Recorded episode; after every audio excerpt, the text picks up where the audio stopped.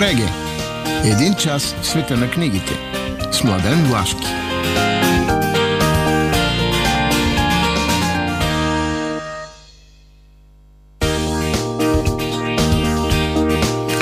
Добро утро! Здравейте, скъпи слушатели на предаването Преге. Както винаги ви обещаваме в събота, в другата събота изпълняваме. Заедно сме отново в ефира на Радио Пловдив с предаването за книги и литература, съвместна продукция на Радио Пловдив и Сдружение Литературна къща. А, хубаво е, че пролетта идва, вижда се, усеща се това. Това е хубаво. Това е води към надежди. Така, както се казва, очакваме едно възкресение. Лошото е, че нещата не се променят нито от към война, нито от към кризи във войната, нито от към пандемия, независимо от а, така с някакви странни мерки. Но ние, ние си стоим в традицията. Традицията наша е ориентирана към онези човеколюбиви критерии, с които гледаме живота, и традиционно и днес ще си минем по рубриките с традиционната музика, само че днес Стефан Белев ще я подбира за вас и за това първото нещо, събуждането, ще направи той с избраното от него първо музикално парче. Ето, почваме.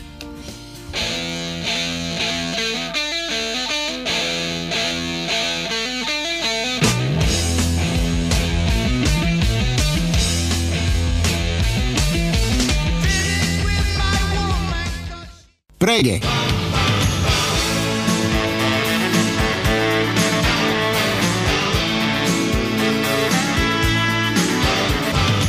Напълно непознати.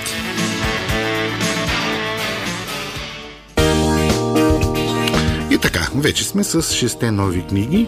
Нещо стана трудно, не знам, имам пак някакво забавене в издаването, особено на художествена литература, но все пак, все пак, за щастие, започвам с едно сборно томче на Антон Павлович Чехов.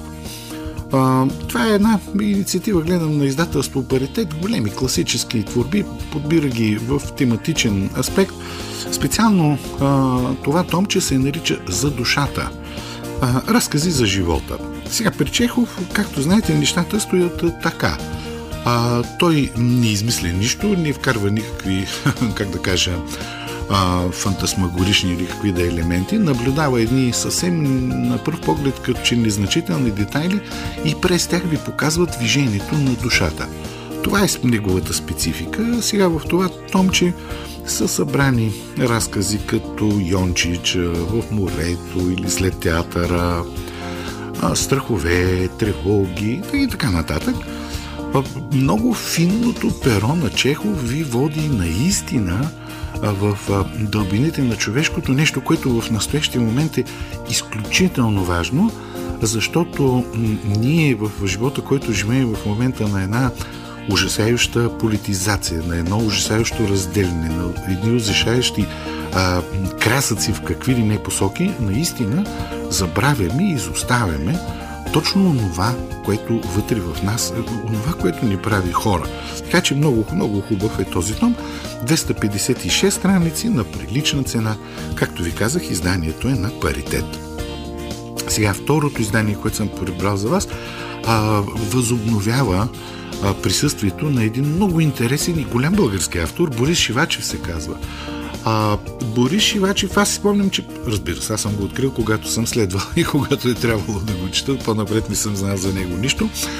А, той е а, голям пътешественик, така е, като казва, българския Джек Лондон, а, и така прекарал е много места в света, доста в Латинска Америка, затова и някой го поставя така в началото на нашата испанистика, тъй да се каже.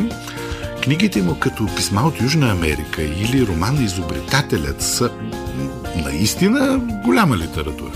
И всъщност Борис Шивачев липсваше. Той отдавна, отдавна е забравен, все едно, че няма такъв автор.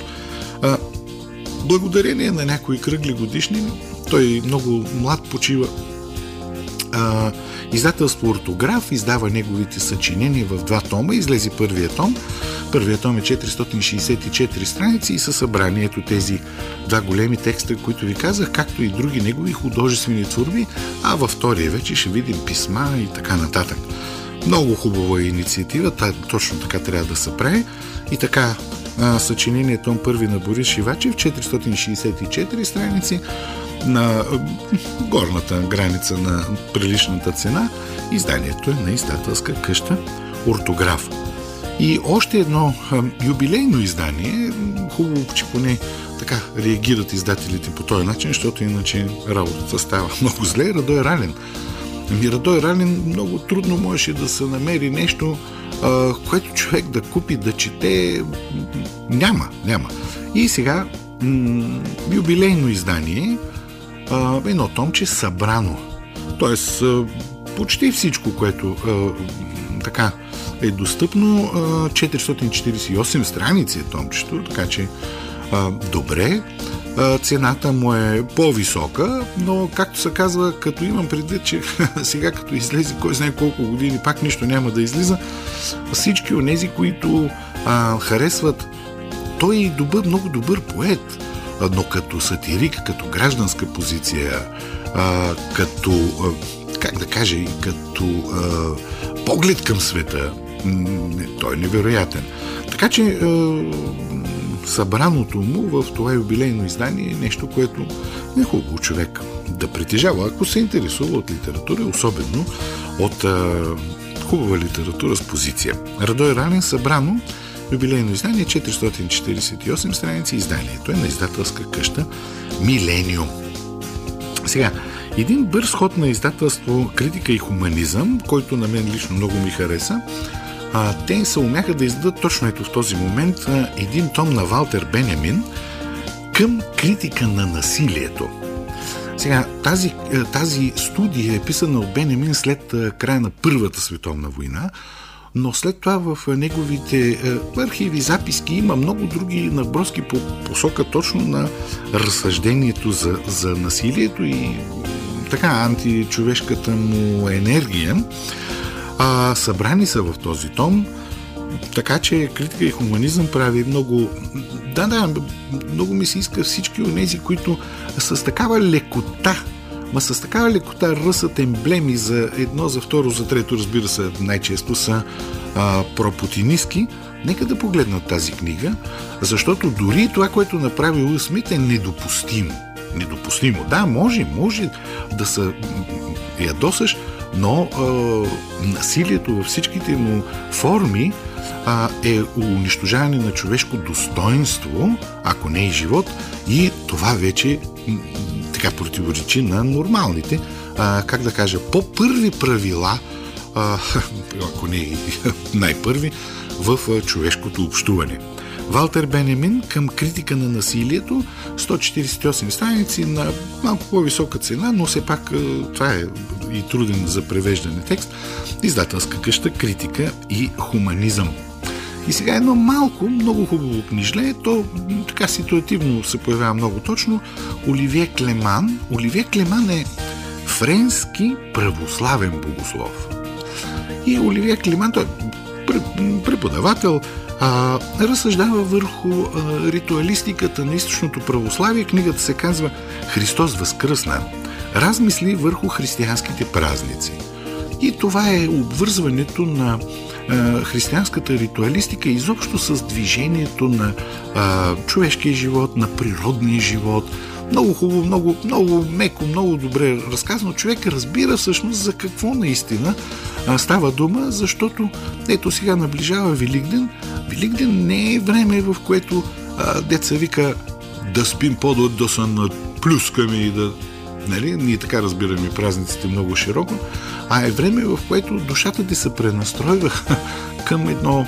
А, така, и, и към природния цикъл. Много интересна, не е много голяма книжка, съвсем малка, цената е смехотворна. А, изданието е на Фондация Комунитас.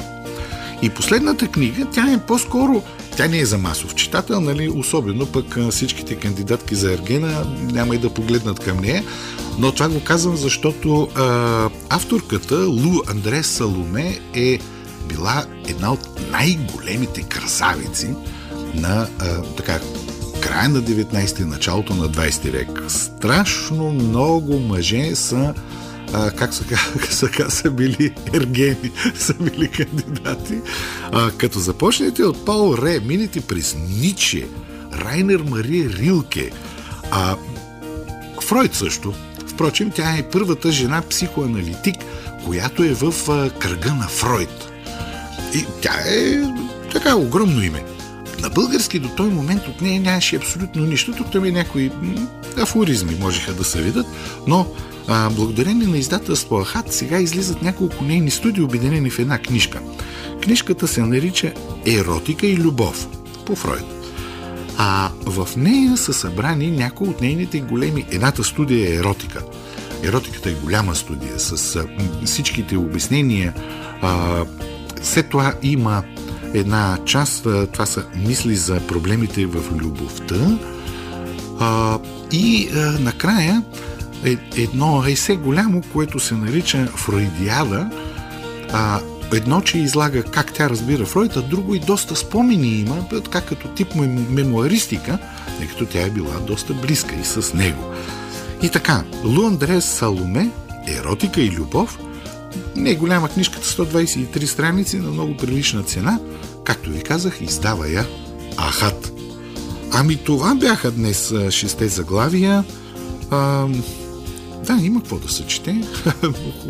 макар, макар и темповете да са по-бавни в книгоиздаването, особено за българската литература, м- заглавията, които успях да подбера и да ви предложа, са наистина интересни.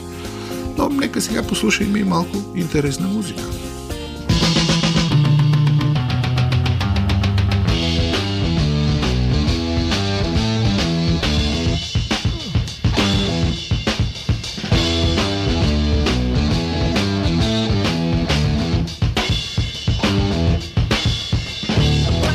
Преге!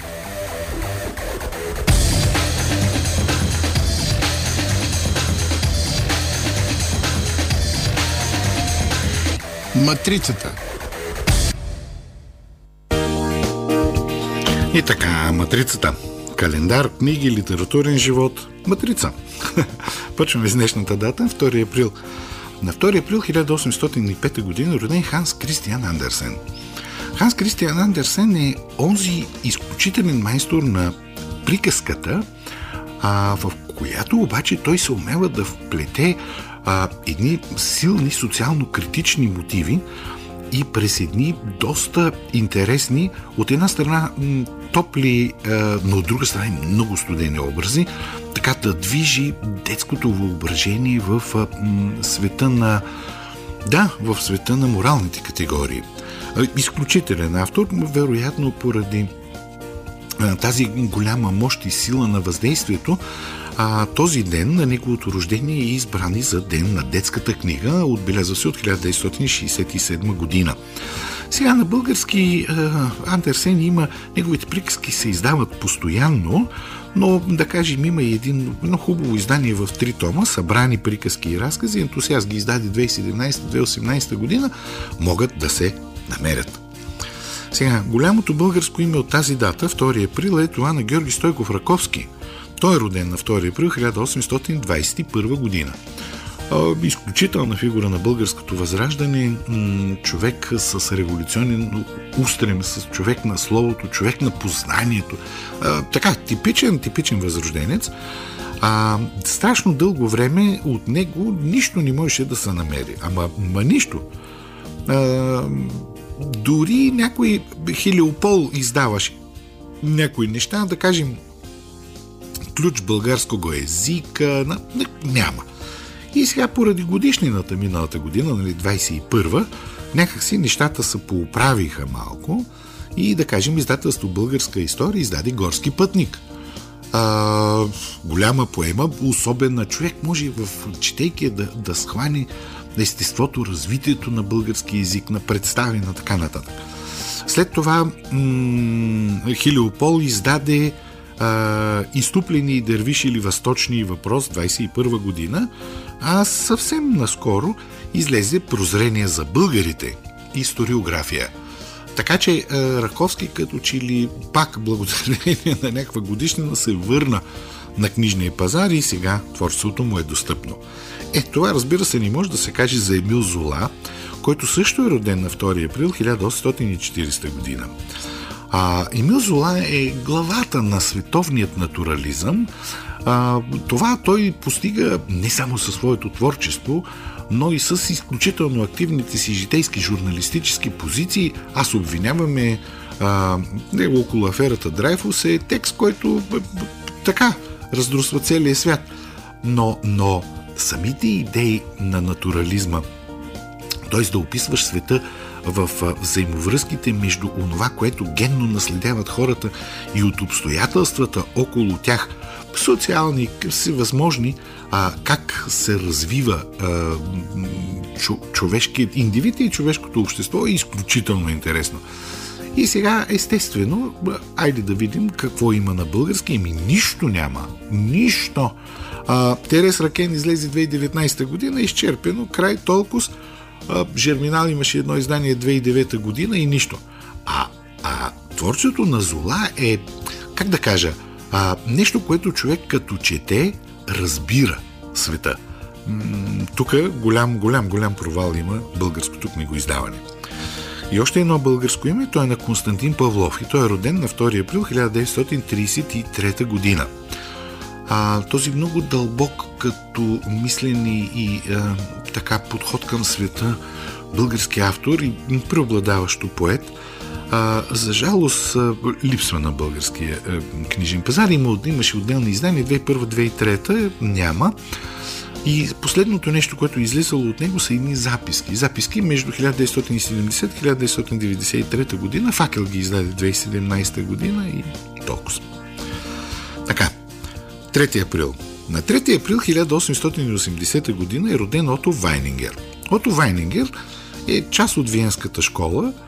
Той има една книга "Пол и характер", тая много рано се самоубива, която обаче е, е, как да ви кажа, тя е като тълкуването на сънища на Фройд, само че в друг аспект тя е световна книга. А какво влияние оказала върху българските автори и българската литература, особено между двете световни войни, просто не може да си представите. И сега, тази книга, да, тя може днес се чете много повече като историческо свидетелство, защото и психологията, и психоанализата, и други са на много вече друго високо развитие, но, но, последният, последно издание на тази книга в България от деветдесет и първа година. Нека да се замислим. Не бива да е така. И един а, пловдивчанин а, на трети април хиляда деветстотин четиридесет и девета година се ражда Йордан Белчев. А, Данте е а, човек изключително дълбок. Той е завършил история, но винаги а, е възприемал света поетически. А, това съчетание при него а, води наистина до създаването както на големи прозаични опуси, като "Балканският човек" в три тома или книгата му за градът. А, "Балканският човек", трите тома излезоха две хиляди и четиринадесета - две хиляди и петнадесета година и пак издателство "Жене четиридесет и пет" - две хиляди и седемнадесета година направи едно томче от стиховете му, а, "Събиране на значенията". Изключително дълбока, мъдра и то трябва да кажа градска поезия, интелектуална поезия, а, с много, много особен усет а, за онова, което се крие за цвета, онова, което не долаваме, защото то така е при него и с историческите му занимания. Да е жив и здрав, да ни радва с още много-много творби, но това на трети ще трябва да му кажем честит рожден ден. Четвърти. На четвърти април хиляда деветстотин и четиринадесета година се ражда Маргарит Дюрас. Маргарит Дюрас се ражда в Сайгон, родителите са французи, и от осемнадесет годишна е вече в Париж. А, тя е много а, постоянен автор, така да се каже, в а, своите търсения, феминистични и т.н. Има един роман "Любовникът", тя го пише на седемдесет години, който и носи Гонкур, който е така голяма слава. Впрочем, на български последното му издание е при "Колибри" две хиляди и шестнадесета година. А, доста е издавана в България. Интересното е, че някои от книгите, като "Морякът от Гибралтар", "Прозорец" издаде две хиляди и шестнадесета година, много бързо а, се изчерпа. А, други книги все още могат да се намерят. а, примерно Очи сини, коси черни, Прозорец две хиляди и четиринадесета година. Последното, което излезе от нея е Материалният живот, Сон, а, публикува две хиляди и двадесета година. Тоест добро присъствие и интерес към нея. И едно име, което забравяме, Веселин Ханчев. Веселин Ханчев е роден на четвърти април хиляда деветстотин и деветнадесета година. Един от големите български интелектуални поети. Творчеството му не може да се намери. Идете по книжарниците. Край. А, за последно Захари Стоянов едно томче Жив съм, две хиляди и пета година. И това е, не бива да е така. На пети април. На пети април хиляда деветстотин четиридесет и първа година е роден Александър Шурбанов. Значи, той не само е голям англицист, не само е голям преводач, но той е изкушен човек и в поетическото слово, и в есеистиката, и така нататък. Човек с огромен опит, с много познание. Затова и книгите му са а, така интересни. А, и вижте колко, да кажем, Закуска с нар, а, това е събрана негова поезия, женете издаде миналата година и тя моментално се, моментално се изчерпи.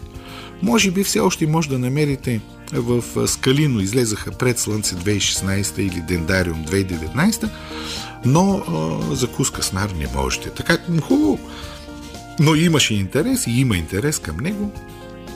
Това е добре. Сега, почват едни особени дати. шести април. На шести април хиляда седемстотин деветдесет и пета година Франция въвежда метричната система. Значи, представете си какво нещо. Това е до, до, до ден днешен и ние мерим метри, сантиметри и така нататък.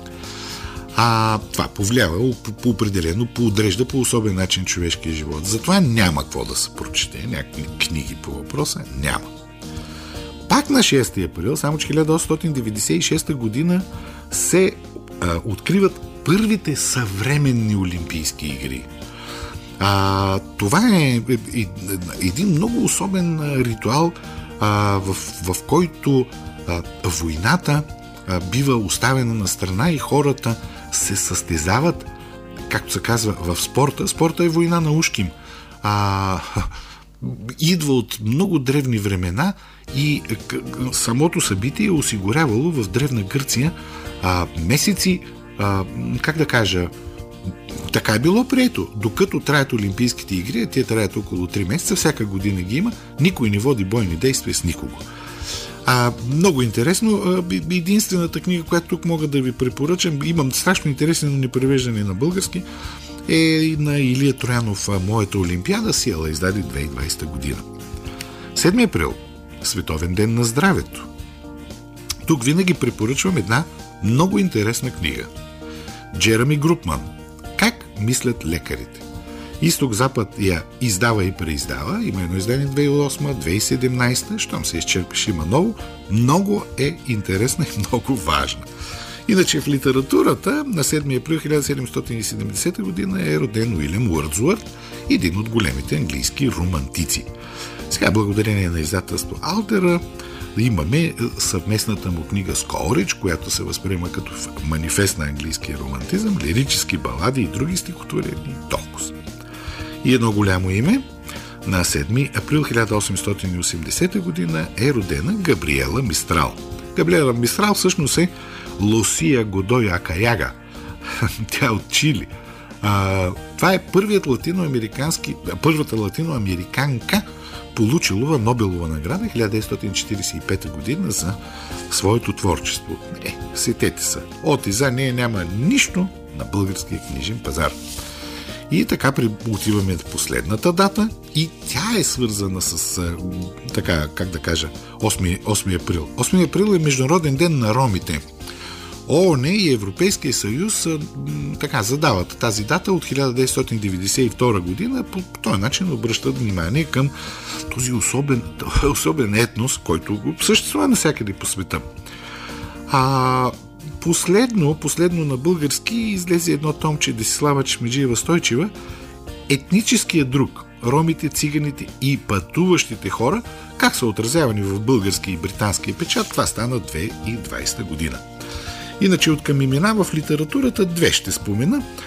На осми април хиляда деветстотин и единадесета година е роден Емил Чоран. Емил Чоран е един от онази а, голяма румънска група във френската култура и литература. Той от хиляда деветстотин тридесет и седма година живее в Париж. А, той е философ и си измислител. А, не е много а, популярен а, така, докато е жив, макар да е част от групата заедно с Мирче Илиаде, заедно с а, Бранкузи и тъй нататък, но, но в а, зрелите му години той става наистина една, една, една от водещите фигури в а, есеистичната философска литература на Франция. На български шемет на скептицизма Изток-Запад е преиздаде съвсем наскоро, две хиляди и седемнадесета година, но трудно може да го намерите чоран. И последният е Момо Капор. Момо Капор е много интересен сръбски автор. Той е роден в Сараево, завършил е живопис, живял е винаги в Белград. И това, което имаме на български, тя е само една книга, но той има много, много други интересни. Тя е магията на Белград. И много ми се иска да има ето такъв автор, който ето такова нещо да направи и за Пловдив. А, така че просто... М- магическото възприемане на, на хората и историите на града в неговото творчество да наистина правят един паметник на, а, на Белград. И преди десетина години издавана тази книга, това е единственото от него, но както се казва, може би в някоя библиотека човек може да я намери. И това е една солидна, голяма матрица, поуморихме се малко от информация, за това пък сега ще се починим с музика.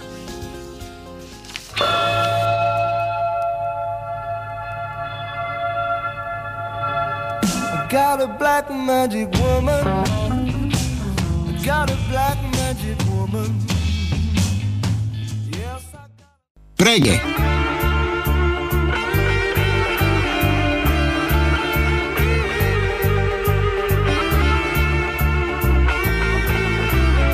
Седмото небе.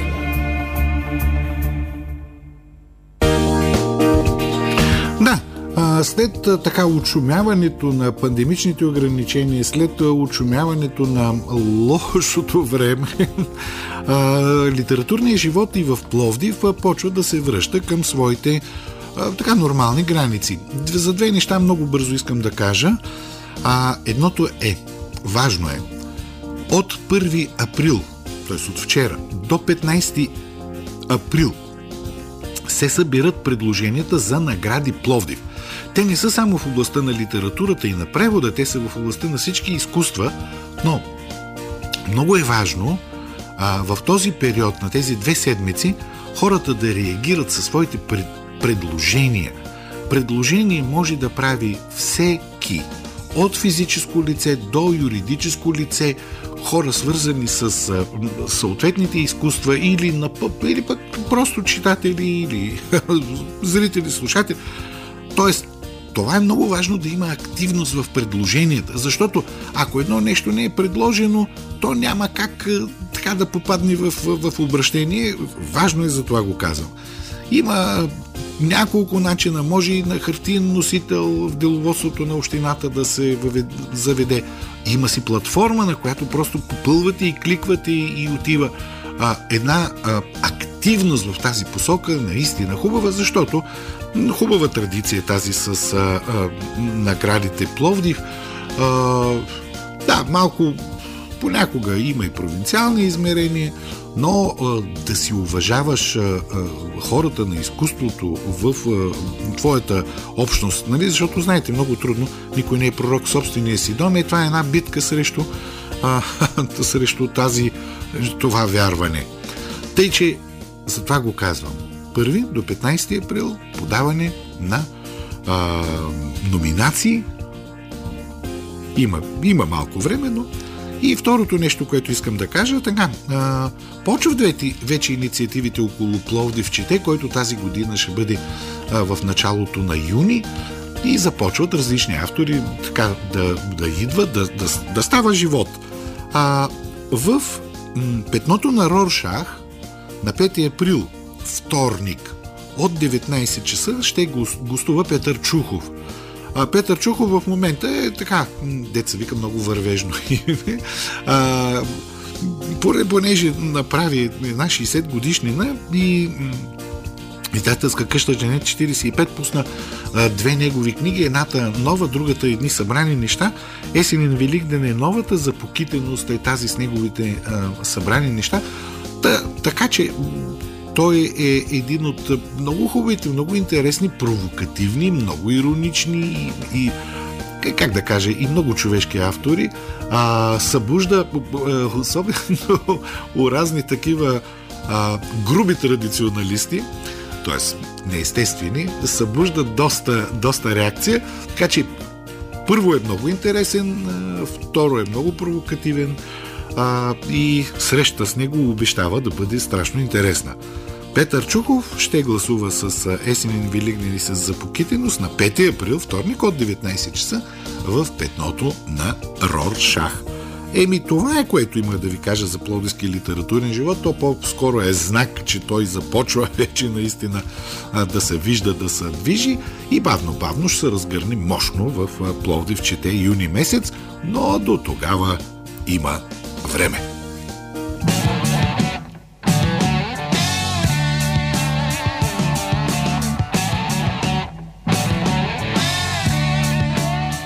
Преге.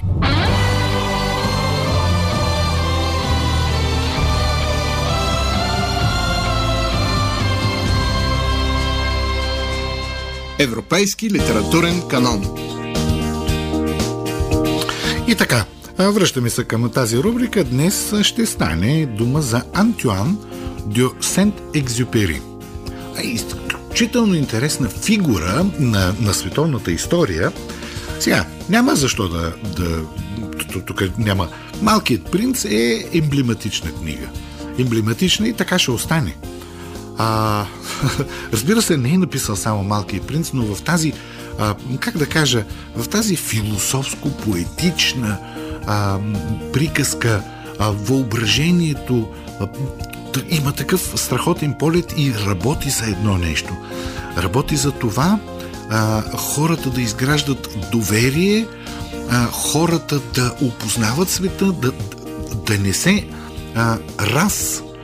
делят, да не се разцепват, а колкото е възможно повече да се доближават един до друг. Доверието е изключително възлова, възлова, а, как да кажа, възлова категория за нашето съществуване. Сега, разбира се, не е само Малкият принц. А, Екзюпери е преди всичко а, авиатор. Значи, той е ма, такъв голям а, пилот, въпреки че е имал безкрайно много проблеми, още от малък той е обсебен от това нещо.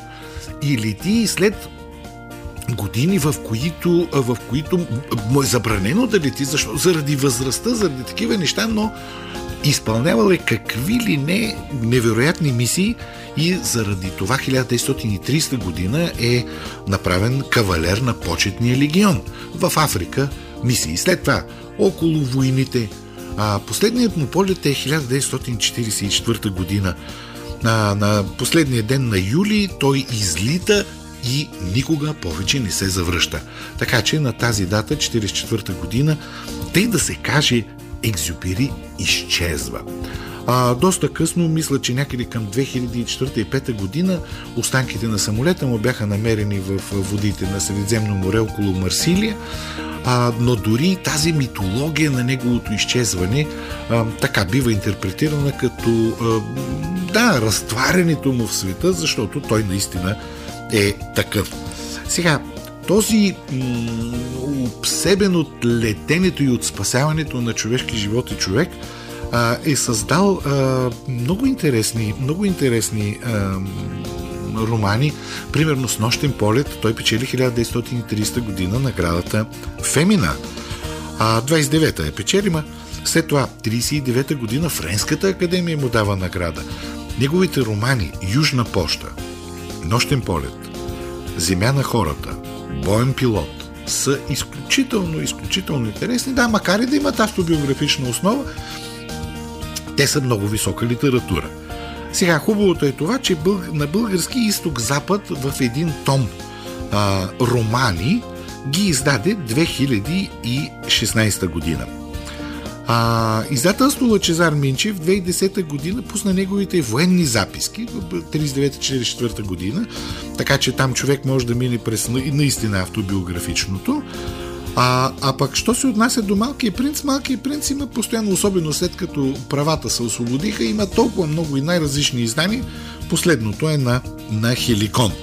А, да, прав, с правата е така. Понеже той е автор на Галимар, а, правата му управлява Галимар, но има едни правила, след което вече нещата могат свободно да бъдат издавани. А, така че Екзюпери е м, точно тази невероятна фигура на човека, който минава над а, м, човешките възможности и в същото време а, в а, най-емблематичната си творба м, как да кажа, влиза в най-голямата дълбочина на човешкото. Така че за това е емблематичен за западноевропейския канон и впрочем за това и Малкият принц се изучава и в училище. Ами толкова съм. Това бъл допълно. Достатъчно е за тази огромна фигура.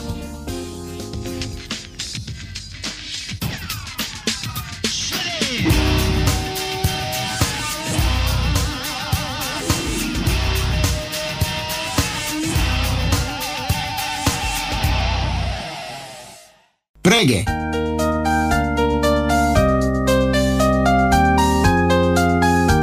Синьото цвете. Със съдействието на издателска къща Хермес. трийсет години споделяме радостта от четенето.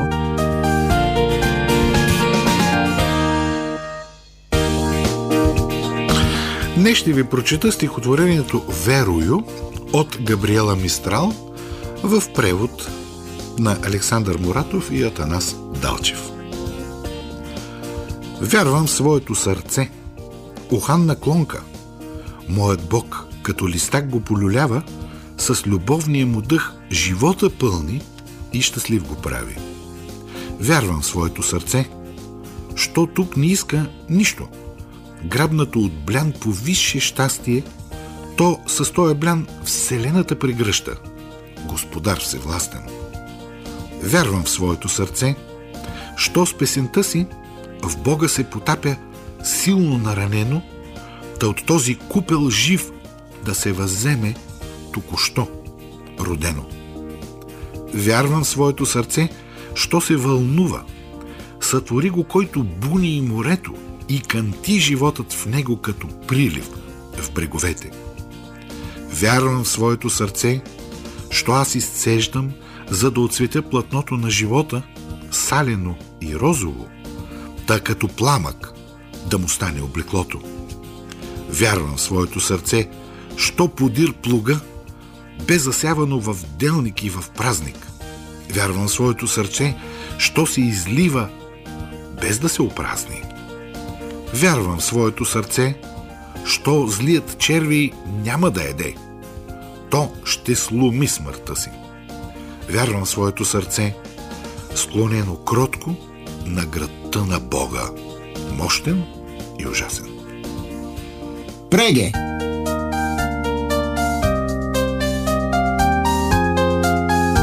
Синьото цвете. Със съдействието на издателска къща Хермес. трийсет години споделяме радостта от четенето.